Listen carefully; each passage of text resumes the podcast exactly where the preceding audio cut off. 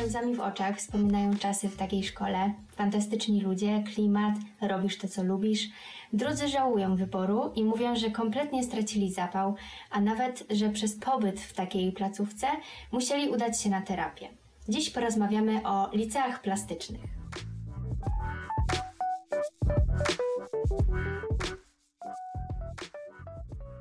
Hejka, cześć. To jest podcast twórcy. Ja jestem Kasia, na Instagramie Khejmo. Zajmuję się ilustracją, e, studiuję na ASP i jestem po liceum ogólnokształcącym. Ze mną jest dzisiaj Marlena Bieniasz. Hejka.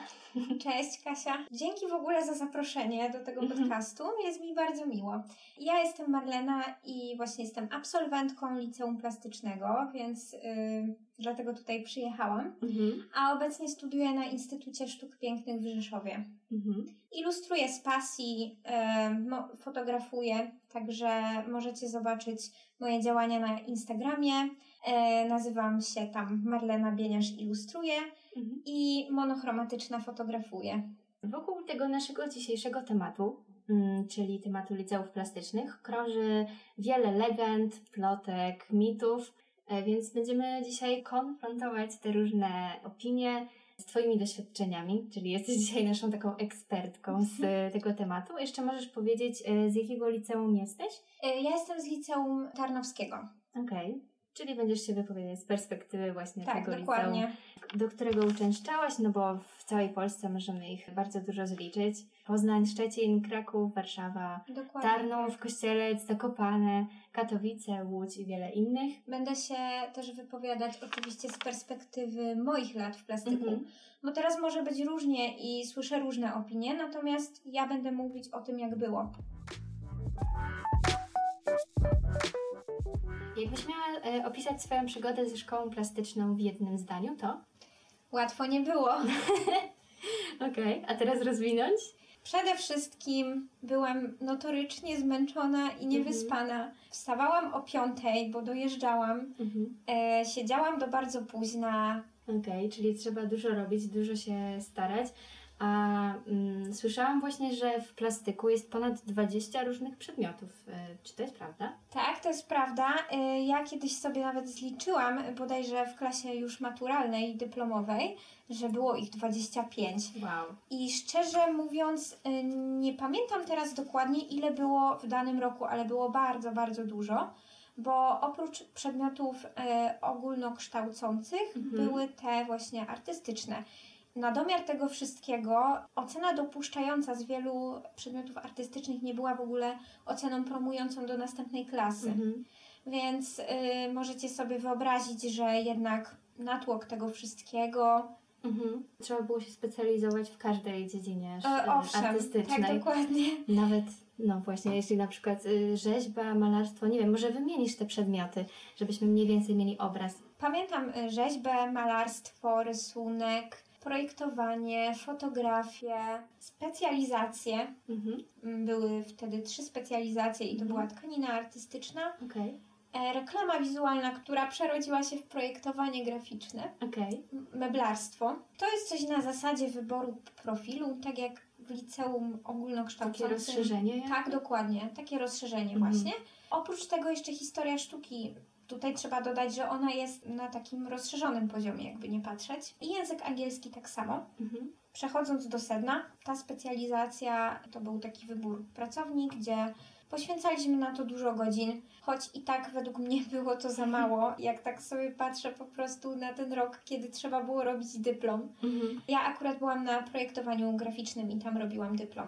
A do tego przygotowanie na studia. Czy mieliście coś takiego, nie wiem, jakieś zajęcia? To znaczy, ja powiem tak, że tutaj muszę postawić taką niejednoznaczną odpowiedź Mhm. i tak, i nie.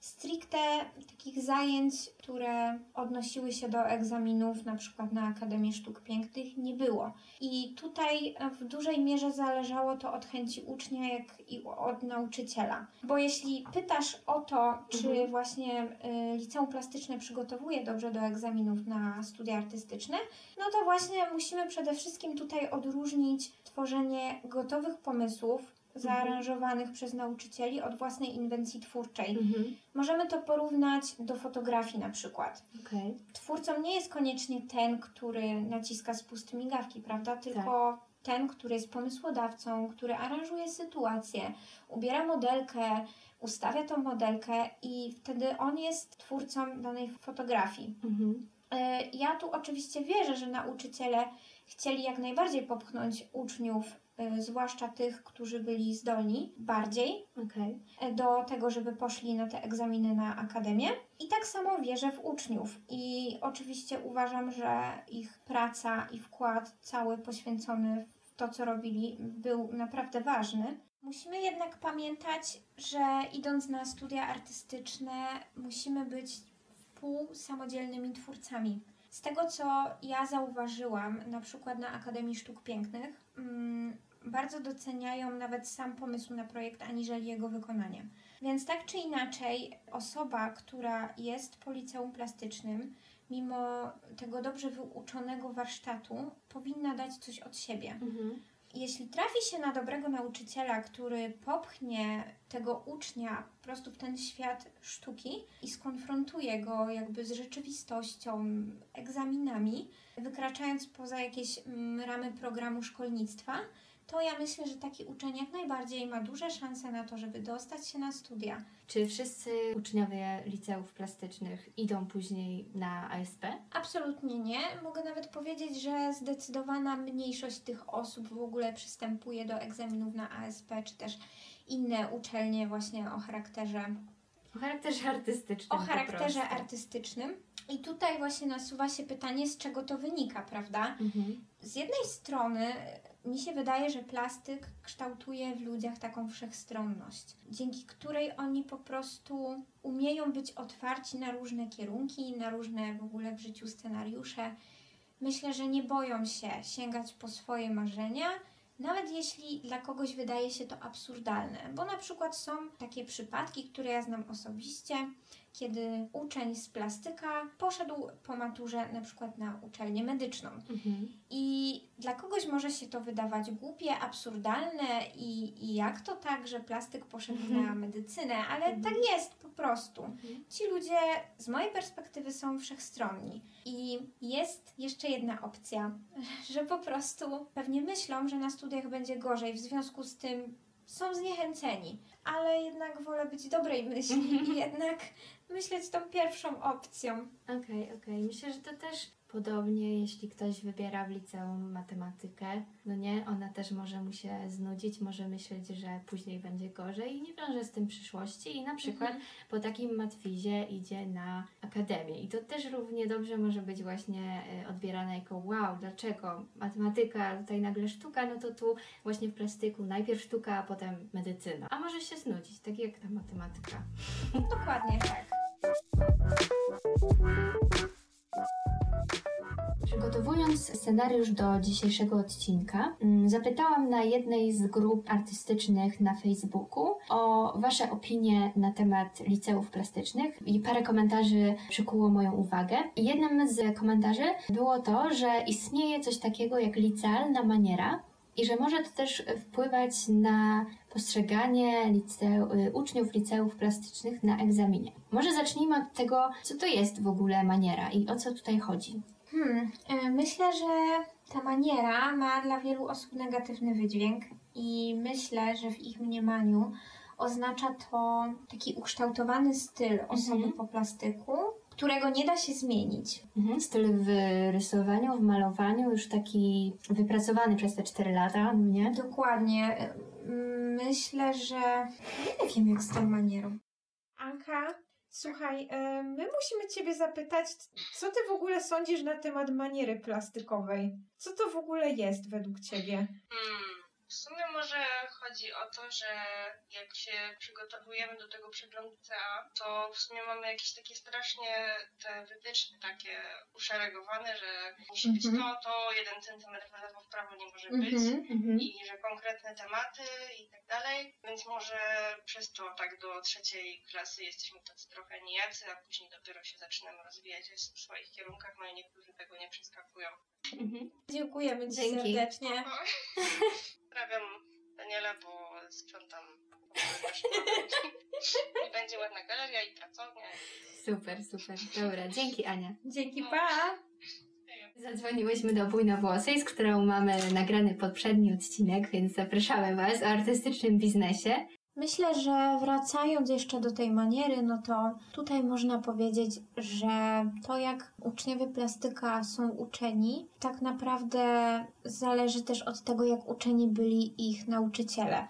Dużo nauczycieli, y, którzy są kadrą w plastyku, po prostu sami do niego wcześniej chodzili i też nie możemy obwiniać ich o to, że uczą w taki, a nie inny sposób, że tak zostali nauczeni w tym plastyku. Mhm. Jakiś konkretny styl może się pojawiać u takich osób, który jest później narzucany innym uczniom. Tak Mhm. się też zdarza. No to możemy przejść do kolejnego e, komentarza. Nazwano ludzi z plastyka, e, a właściwie samą szkołę plastyczną, wylęgarnią alternatywek i patologii zwanej SJW, czyli bojowników o sprawiedliwość społeczną. I jak możemy się do tego odnieść?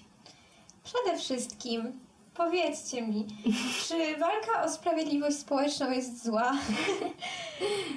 E, A tak na serio to kolejny stereotyp, jaki właśnie słyszę o plastyku. Tak, Szczerze mówiąc, e, czekałam na coś takiego. tak. żeby się z tym skonfrontować.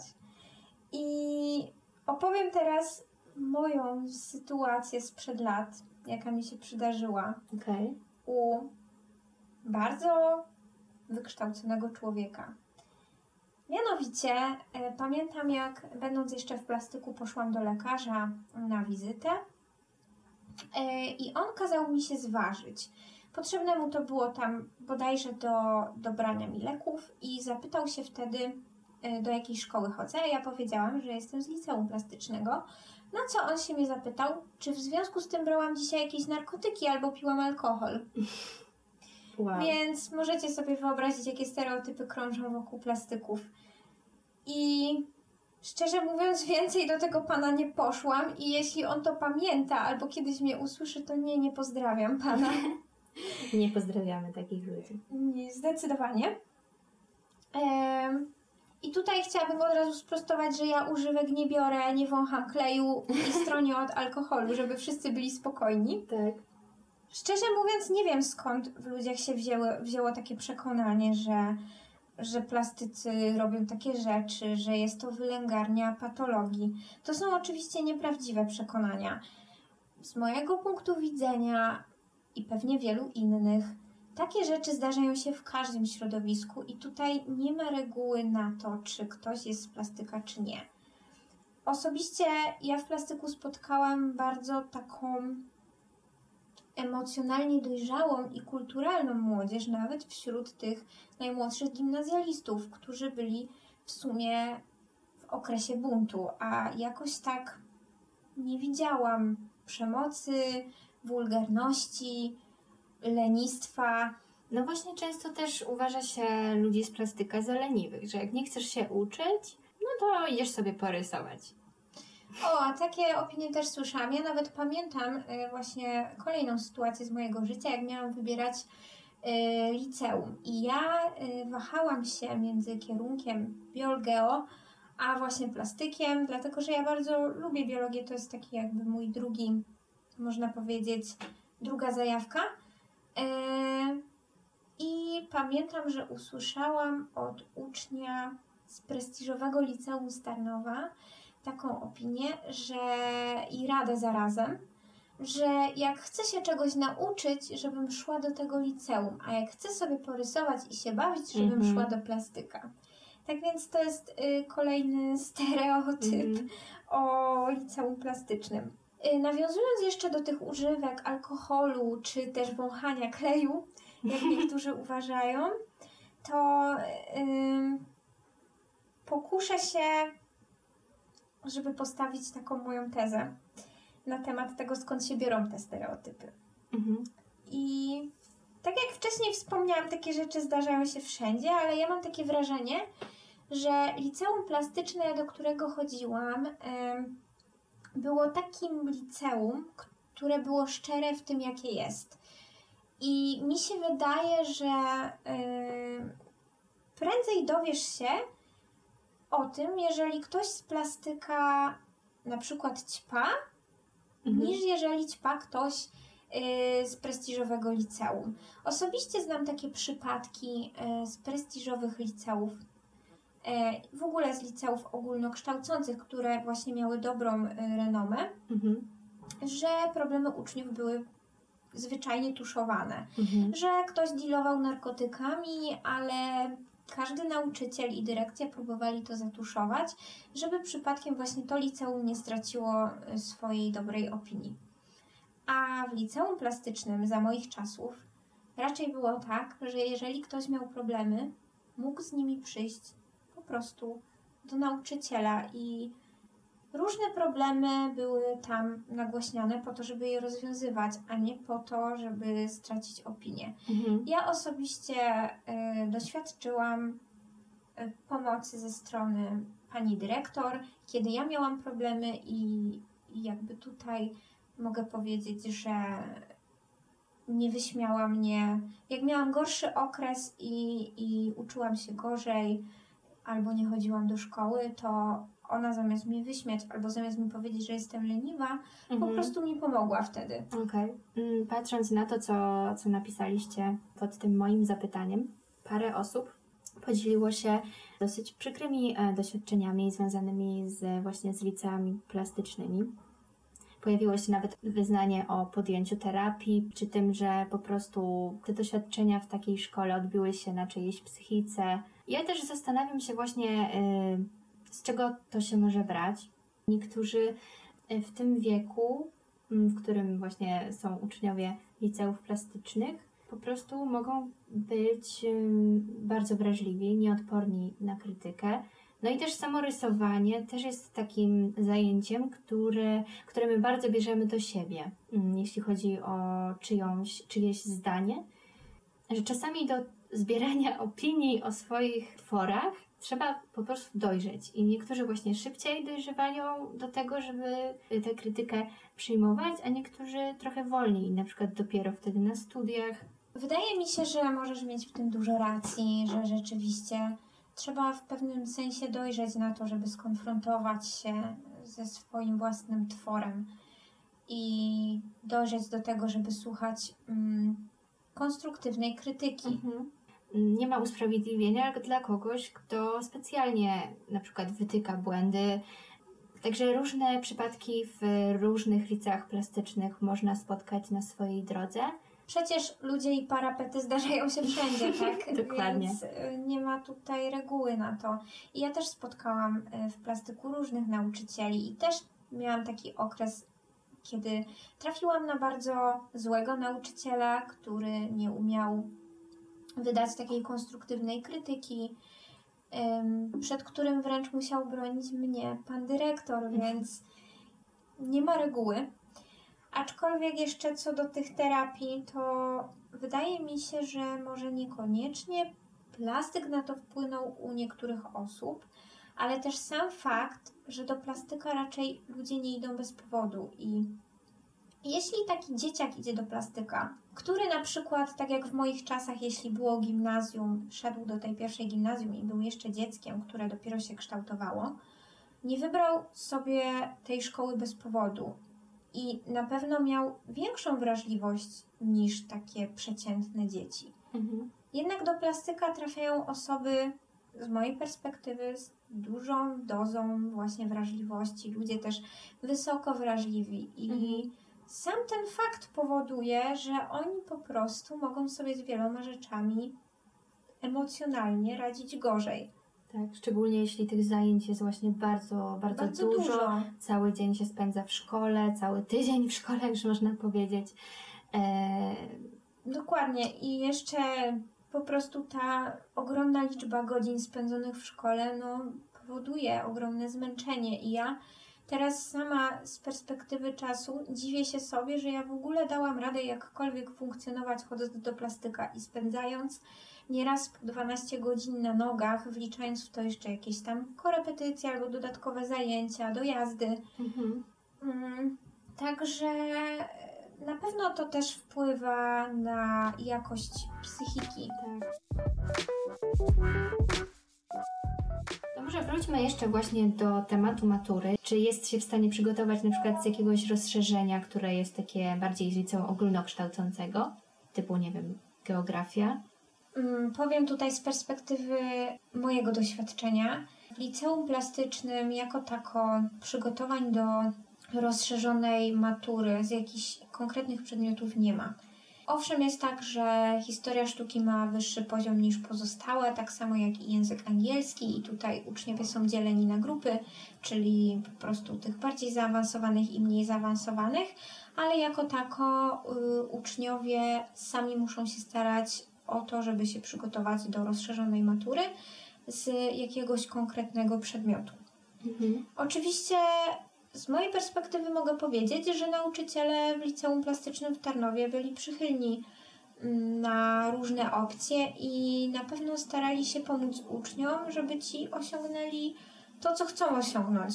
Mhm. Więc pomoc ze strony nauczycieli na pewno jest. Ogólnie rzecz biorąc, ja mam taką radę dla osób, które chcą dobrze zdać maturę. Idźcie po prostu do liceum ogólnokształcącego. Tam przygotujecie się do tej matury dobrze. Jeżeli chcecie mieć zawód i bardzo Wam zależy na bardzo dobrym przygotowaniu do matury, możecie iść do tego plastyka. Jak najbardziej, bo uważam, że jest ciężko, ale się da.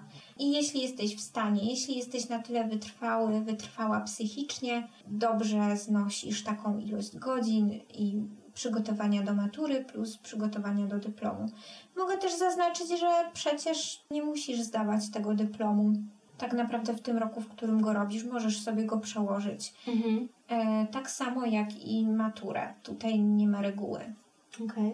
Czy można liceum plastyczne porównać do takiego technikum, po którym masz zawód? Tak, można porównać, bo zwyczajnie po liceum plastycznym masz zawód Mhm. e, w kierunku, który sobie e, wybrałeś. Mhm. Jaki na przykład? E, Ja na przykład mam zawód e, artysta plastyk w kierunku projektowania graficznego. Mhm. Mhm. Okej. E, tutaj chciałabym zaznaczyć, że jednak różni się to od technikum tym, że w technikum zupełnie inaczej wygląda osiągnięcie tego zawodu niż w liceum plastycznym. W technikum, z tego co ja wiem od znajomych i z tego co czytałam, są egzaminy zawodowe, które kwalifikują cię do tego Mhm. konkretnego zawodu. Natomiast w liceum plastycznym e, piszesz po prostu i wykonujesz pracę dyplomową. Mhm. Coś jak na studiach. Coś jak praca tak. licencjacka, magisterska? Dokładnie. Jakby nie patrzeć, no jest to trochę inne i jest ciężkie Mhm. do ogarnięcia na pewno. Także jak już ten dyplom napiszesz i zrobisz, czyli Mhm. tą część praktyczną, Tak, bo plus jeszcze o- jest projekt. tak, jest projekt, czyli część, ym, część praktyczna plus y, praca pisemna, która ten projekt opisuje. Mhm. Później e, po zrobieniu tego musisz obronić swoją pracę dyplomową przed komisją, a następnie masz egzamin e, z wiedzy z historii sztuki. Oceny z tych dwóch etapów sumują się i dzielą właśnie przez dwa, z czego wychodzi ostateczna ocena e, Mhm. z obrony dyplomu. Czy liceum plastyczne mm, przygotowuje do współczesnego rynku sztuki, do współczesnych realiów zarabiania na, na tworzeniu? Poruszane są mm, już takie tematy? Ja myślę, że to w dużym stopniu zależy tak naprawdę od kadry nauczycieli. E, Są nauczyciele, którzy są e, starszym pokoleniem, którzy już nie unowocześniają się, że tak Mhm. powiem. Ale są też nauczyciele, którzy są młodzi i wnoszą taką świeżość mm, do szkoły i inspirują uczniów.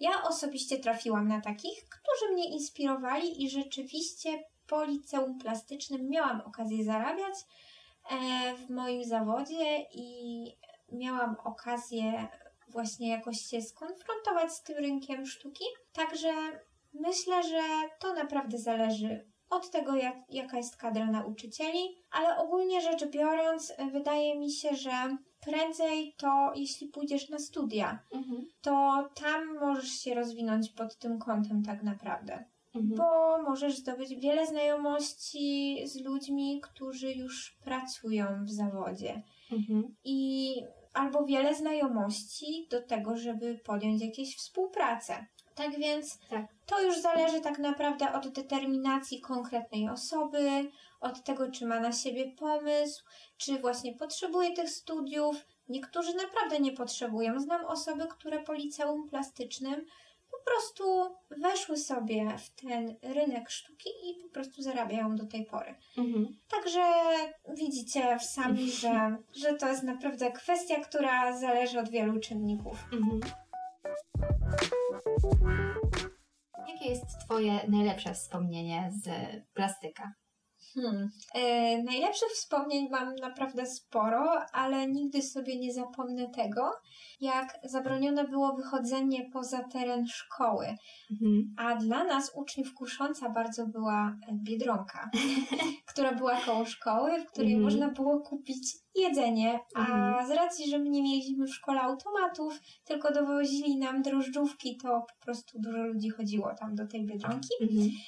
No i e, wówczas, kiedy wy- wychodziliśmy z tej Biedronki, wracaliśmy do szkoły, to przy portierni czekał na nas taki specjalny zeszyt, e, do którego miał się wpisać każdy, kto z tej Biedronki wracał. Mhm. I nie wiem, czy to było w formie tego, żeby później nam wystawić jakąś uwagę za złe zachowanie, aczkolwiek ja z moją przyjaciółką nie Mhm. podpisywałyśmy się nigdy naszym imieniem i nazwiskiem, tylko zawsze nazwiskiem jakiegoś twórcy, który był wówczas na topie historii sztuki, czyli na Ojej. przykład Vincent van Gogh em, albo Leonardo da Vinci. Super.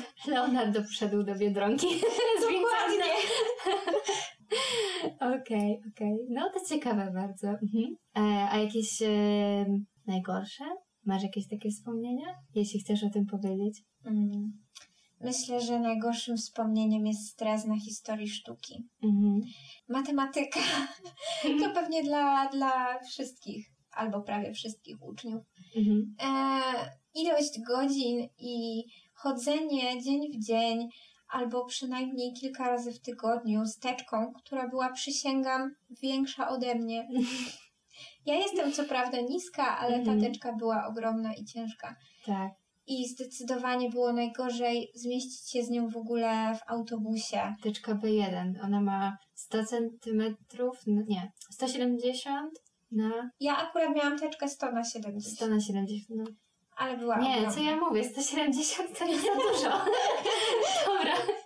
Okej, okej, czyli 100 na 70 teczka w autobusie. I co z tą teczką? Nie mieściła się w tym autobusie. Mhm. Ciężko było w ogóle się dostać idąc teczką do szkoły i Mhm.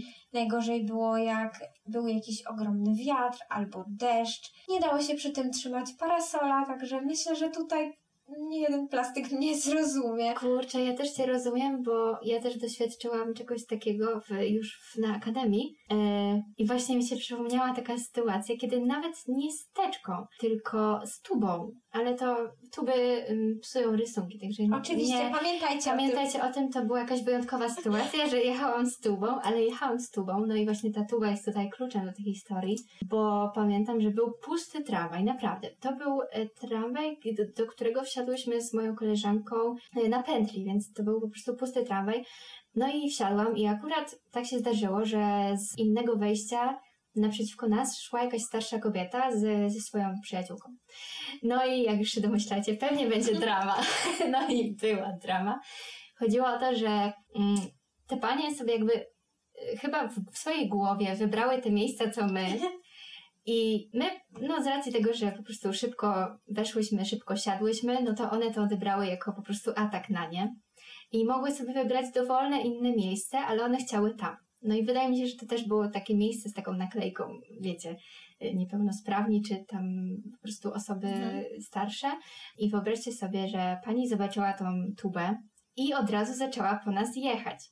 Że na pewno te studia to e, rodzice mi załatwili, także no, ludzie często mm, z, krzywo się patrzą na plastyków w komunikacjach miejskich. Raz jeden pan e, sobie pomógł, e, stając z, z krzesła moją teczką. Oparł się po prostu moją teczkę ja byłam w szoku, bo to były prace. O Boże, to jest też jedno właśnie z takich najgorszych wspomnień, kiedy siadasz w autobusie z teczką i po prostu ktoś hamsko się o nią opiera no. albo przyciskają kolanem do siedzenia. Dlatego ja już po jakimś czasie dojazdów do plastyka nie miałam serca i zajmowałam dwa siedzenia. Mhm. I nie ustępowałam miejsca nikomu. Także przepraszam wszystkich, którym miejsca nie ustąpiłam. Mhm. No ale z drugiej strony, no to jak inaczej uczniowie mieliby się niby poruszać? Zamawiać co chwilę taksówki? Przecież to no, jest niestety. bez sensu. No. Jeszcze jednym takim e, dobrym wspomnieniem z plastyka to jest fakt, że jeździliśmy na super plenery malarskie, fotograficzne, rysunkowe do Jeżowa. Mhm. Mm, może ktoś kojarzy Jeżów Dwór. To jest miejsce, gdzie gospodarzami tego właśnie dworu XIV-wiecznego był do niedawna właśnie e, plastyk Tarnowski. Teraz się tam nieco pozmieniało, natomiast te plenery były naprawdę fajne. Bardzo się integrowaliśmy i, i właśnie takim fajnym wspomnieniem jest to, że byliśmy taką zintegrowaną grupą i nawet jeśli były jakieś konflikty między nami, to staraliśmy się to jakoś tak rozwiązywać wszyscy, więc było super. Jeszcze takim e, jednym z gorszych wspomnień to jest fakt, że Niestety masa pieniędzy szła cały czas non-stop na materiały do malowania, do rysunku, na teczki, żeby w ogóle w tym plastyku móc funkcjonować. Pamiętam, że już w ogóle super wypasem było, gdy ktoś miał mm, naprawdę super sprzęt do projektowania, do tworzenia jakichś animacji, mhm. y, czy też tablet, ale tak naprawdę większość uczniów, no myślę, że narzekała na to, że musi wydawać taką masę pieniędzy właśnie na, na podstawowe do funkcjonowania tam mhm. rzeczy. Ja sama nieraz miałam w związku z tym kryzysy, bo pamiętam jak moje koleżanki z liceum ogólnokształcącego przykładowo kupowały sobie jakieś nowe ciuchy czy buty a ja wówczas musiałam wydać ciężkie pieniądze na farby. Mhm. Więc yy, tutaj takie sprostowanie na ten temat dla ludzi, którzy chcą się wybrać do plastyka, żeby wzięli to pod uwagę. Myślę, że mm, część z osób, które nas słucha, mm, być może jest na tym etapie, gdzie właśnie waha się nad wyborem e, liceum plastycznego, a liceum ogólnokształcącego. E, więc możemy też zaznaczyć, że do takiego liceum plastycznego mm, są egzaminy i możemy też e, o nich trochę opowiedzieć. Wiele się nie zmieniło od tych egzaminów, w których y, ty sama brałaś, brałaś udział. Czy masz może jakieś rady, może trochę opowiesz o tych etapach? Mhm. Y, żeby dostać się do liceum plastycznego, trzeba przyjść na egzamin praktyczny. W moich czasach, kiedy ja się chciałam dostać do liceum plastycznego, oprócz egzaminu praktycznego był też teoretyczny. I tutaj wyjaśniając to, ten egzamin y, praktyczny składał się na część z rysunku, malarstwa i kompozycji przestrzennej, czyli krótko mówiąc, e, został zadany przez komisję jakiś temat, e, na przykład z rysunku, który trzeba było zrealizować tam na miejscu, e, z malarstwa i z kompozycji przestrzennej również. Z tego co pamiętam, to na którejś z tych części była ustawiona martwa natura, którą trzeba było zrealizować i bodajże to było na y, malarstwie. Mhm. Jeśli chodzi o egzamin y, teoretyczny, to jeśli takowy Was czeka, nie musicie się niczego bać, spokojnie i nie zjedzą Was tam na pewno. Są tam takie podstawowe pytania z zakresu historii sztuki, na przykład jaki twórca Was najbardziej interesuje, z jakiej epoki, co tworzył lub tworzy. Mhm. E, jest pytanie o epoki w historii sztuki i kierunki, o gamę barwną i inne różne rzeczy z zakresu sztuki. Ale naprawdę nie ma się czego bać, bo są to naprawdę mhm. podstawowe rzeczy, które na tym etapie mhm. ogarniecie. A jeśli chodzi o właśnie ten egzamin praktyczny, to jeśli rysunek to ołówkiem, węglem, czy jest jakaś określona technika, w której trzeba się przygotować? Mm, Będę szczera, że nie pamiętam, czy było Mhm. to narzucone. Na pewno na stronie konkretnego plastyka, na, Mhm. do którego przystępujecie na egzamin wstępny, e, są wytyczne, co należy ze sobą zabrać. Natomiast z tego, co wiem, raczej technika była dowolna. Mhm. A czy miałaś jakiś taki temat właśnie z wyobraźni? Owszem, pa- Pamiętasz może jaki to był temat? Pamiętam. e, Mój temat to był temat spacer. Okej, czyli po prostu dostajemy hasło i musimy Tak, coś dokładnie. na ten temat ciekawego stworzyć. Okej, a ta kompozycja przestrzenna to z rzeźby czy Dokładnie tak. z gliny? Mm, Mhm. Była do zrobienia e, dokładnie z kartonu. A, z I kartonu. tak, i bodajże nie mogliśmy tam używać kleju. Mhm. Mm, Nie jestem pewna teraz do końca, ale wiem, że tutaj e, był jakiś podstęp i czegoś nie mogliśmy używać. E, I pamiętam, że ja e, nie byłam zadowolona z mojej kompozycji przestrzennej, Mhm. ale myślę, że tutaj spokojnie każdy, kto tylko ma chęci, da radę coś fajnego wymyślić.